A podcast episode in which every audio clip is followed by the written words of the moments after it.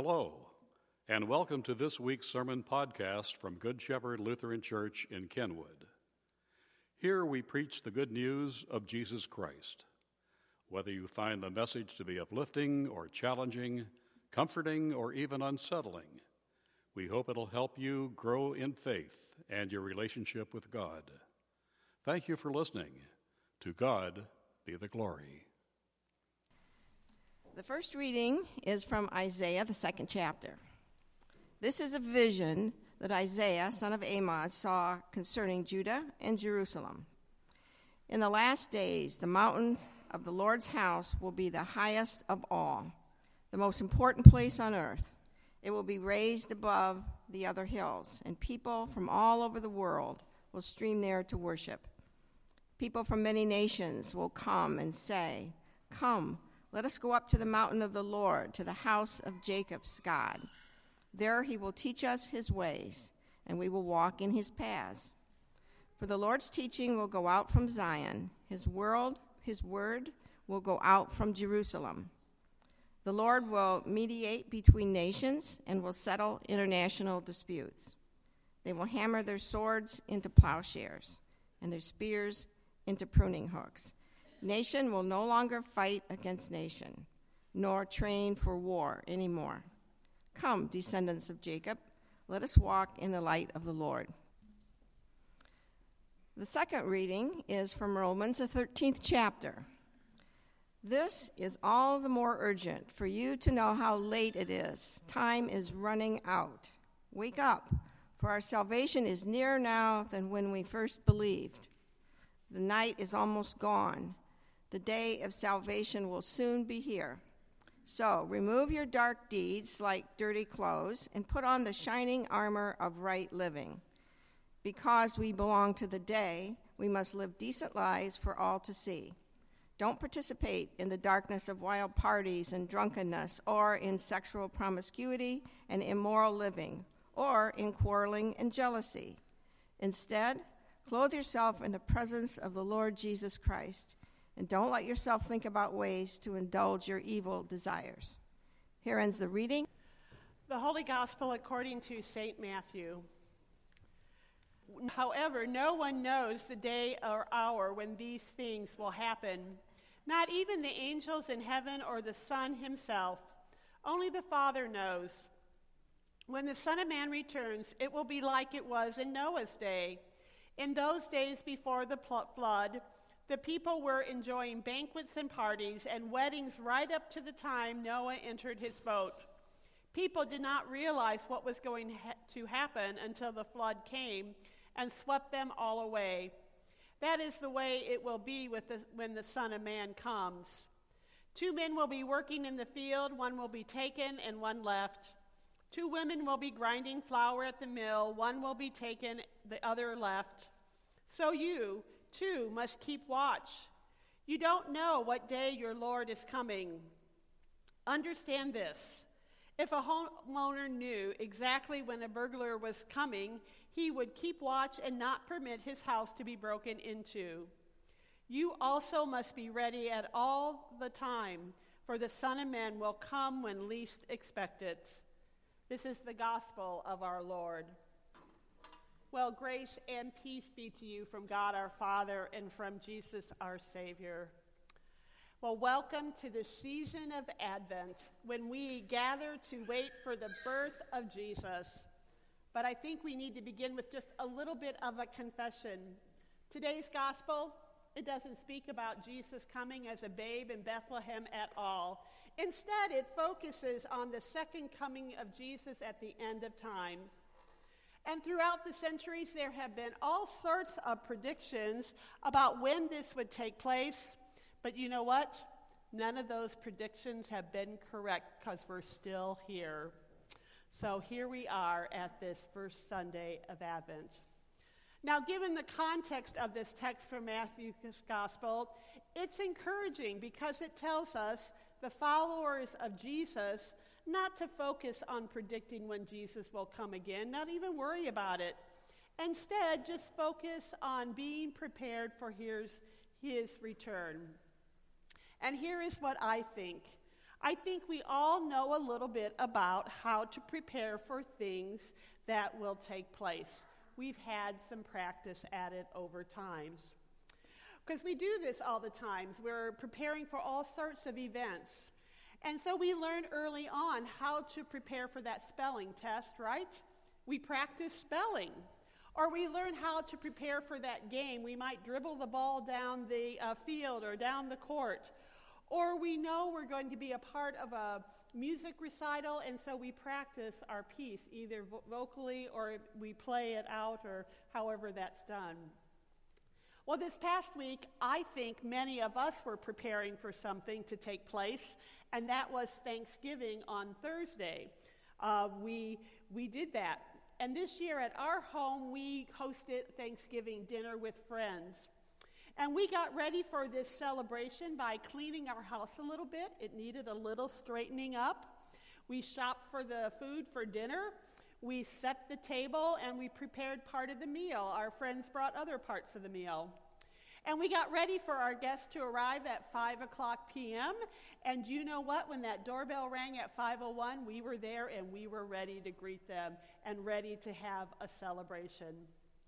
I think people know how to prepare and get ready for things to take place in their lives because we've had some practice doing that over time. But we can prepare for the coming of Jesus, too, by doing some things which are familiar, which keep us grounded in our faith, such as diving into Scripture. Maybe this is a time when you want to pick up one of those devotionals as you leave worship today and dive into Scripture. Read what somebody has written and reflected upon so you can reflect upon that as we move through the Advent season. We can also uh, clothe ourselves in Christ. That's what that Romans text talked about. And we put on um, uh, we put on Christ. We live in love like Jesus. And that's kind of a great thing we can do as we prepare for the advent of Christ. I also think we can lean into God's future and God's hope for the world during this season and think about how that might be lived out. And perhaps that's what we're doing when we participate in the Christmas gift program. We're participating in God's hope for the future of the world. We can die daily to sin and rise to new life. And that means just kind of being honest about who we are and what we do in the world. I think we can prepare for the coming of Jesus by living each day with great intention and mindfulness and really kind of choosing how we're going to move into the world and how we're going to be in the world. We can do what's honorable and good, and we can pray and worship like we're doing right now as a way to prepare for the coming of Jesus. All these familiar faith practices help us be ready for Jesus coming into our life, and we will often encounter Jesus by doing these things because Jesus is promised to be there. However, we also live in this tension. We know that every once in a while there are times when we are caught off guard by something, even though we know it's going to take place.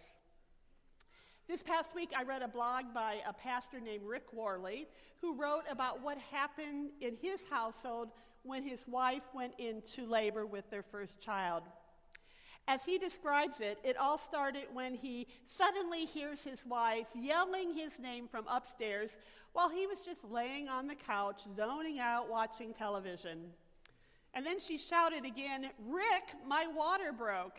And Rick said with that announcement, he went from being a couch potato to a man on fire with a million things to do before he and his wife stepped out the door to drive to the hospital, which was about an hour away. Well, one of the first things he started to do was he started the washer and threw all the clothes on their laundry room floor into it because he hadn't done the wash. Anyway, his wife enters the room and asks him, "What are you doing?" He says, "Laundry. We will need clothes before we go off to spend a couple days at the hospital." That was greeted by silence. And finally, she said to him, "Rick, we don't have time for the laundry. We need to go to the hospital now." And off they went. You see, it was their first child, and Rick, as he describes it, was unprepared in terms of clean clothes and underwear. and what else needed to be done before they could leave. If he was unprepared, he was just going to have to go with the clothes he had. And that was that, and off they went to the hospital. Well, these words from Matthew's gospel, which call us to be prepared and ready at all times, do serve as a good reminder for us. We are to be awake, and we are to be vigilant. The words we read today were spoken by Jesus the week before he died on the cross. Not early on, but the week before he died on the cross. And Jesus knew that things were going to get real, really quick for him and his disciples. And the message Jesus wanted to give his disciples were this, that they needed to be prepared for whatever was going to take place. You see, a major part of our faith is continually preparing ourselves spiritually. We are never done. We are never finished when it uh, comes to faith. God's grace and love and mercy have so much to give us. We can always dive in deeper. We can always explore more what that faith means as part of our day-to-day living. And what is the reason for all this preparedness? Well, because God's love and God's kingdom might just break in at any moment when we least expect it, like a thief in the night. And we never know when God's kingdom and God's love is going to be revealed. It can come. It's unpredictable. It's a surprise. And Jesus wanted the disciples to be ready for that inbreaking when it came. And probably in some ways he wanted them to be ready for his death and his resurrection that would be taking place within that week. Well, as a pastor, I have spent some time listening to people talk about their experiences with God. And though there are great differences, because God tends to come into people's lives in a particular, personal, unique way, there are also some common themes which we might see. And one of those most common themes is surprise, that God comes like a thief in the night when they least expect it. And I have to tell you, there was a time when I thought God mostly came to people when they were going through tough times. Their nerves were frayed, emotions were raw, and there was a difficult or tragic event that happened to them. Therefore, they were perhaps more open to the incursions of God into their lives because they needed God, so God came to them. But after listening to people describe their actual experiences of the advent of God into their lives, I have to admit that God often seemed to come to people when they weren't prepared, weren't looking for it, weren't expecting it, maybe didn't even think they needed God. Things were just going along fine. And yet God came to them. And, and some call this the third coming of Jesus. He comes at Bethlehem. He'll come again, the second coming. But the third coming is when this little babe, this babe in Bethlehem comes to us where we are. And it's the third coming of Jesus. Well, the stories I heard about from people is about God coming to them. It's that sometimes people will say, I was driving to work and this thing happened. Or they say, I was sitting at the breakfast table reading the paper and all of a sudden this happened. Or I was quietly watching television and this came about. Or they woke up in the morning and something really stirred them and moved them in that moment. Or they were in an airport and something happened that just kind of made everything different for them because they met Christ there. Or they were volunteering at school or church, or they were walking outside in nature. God came to them when they least expected it, weren't looking for it at all. Well, this made me reflect on our walk on the Camino in Spain. The pilgrims that I was walking with, and my, myself included, um, experienced God being present with them as they walked kind of in unusual, I don't want to say unusual, but in particular ways. And we often experienced God in Christ in the others that we met along the way, and that was just a beautiful thing. I think many would say that as we walked, we encountered God in nature and by what we saw as we walked through the beautiful Spanish countryside. But then there were even these signs along the way that people had put up.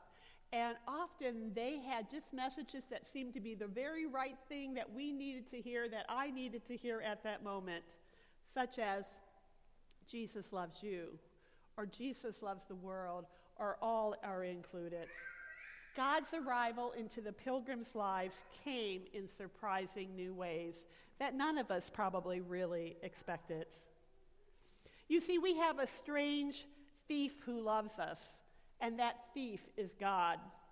God does not come to uh, rip us off or steal from us, but God comes to give us what we need. And sometimes, when we least expect it, the divine thief steals in among us and surprises us with his gifts and love that we did not know we needed or wanted. Sometimes God comes giving us deep reassurance and hope and strength, even when we did not ask for any of those gifts. What a thief, really what a God we have. From my advisor in seminary, Doctor Ron Halls. Ron was an Old Testament professor, and his expertise was in the book of Ezekiel and the Psalms. And Steve and I were very fortunate to continue our friendship with this very quirky, unusual man for almost thirty-five years. He uh, died last year. But in that letter he wrote in two thousand twelve, he said this: "These Christmas letters have regularly given me reason to review the preceding year, and often I have categorized those twelve months as ups and downs. But two thousand twelve uniquely demands that I write about downs and ups. My spinal stenosis filled January to September with largely ineffective efforts to ease my pain, especially in my left hip.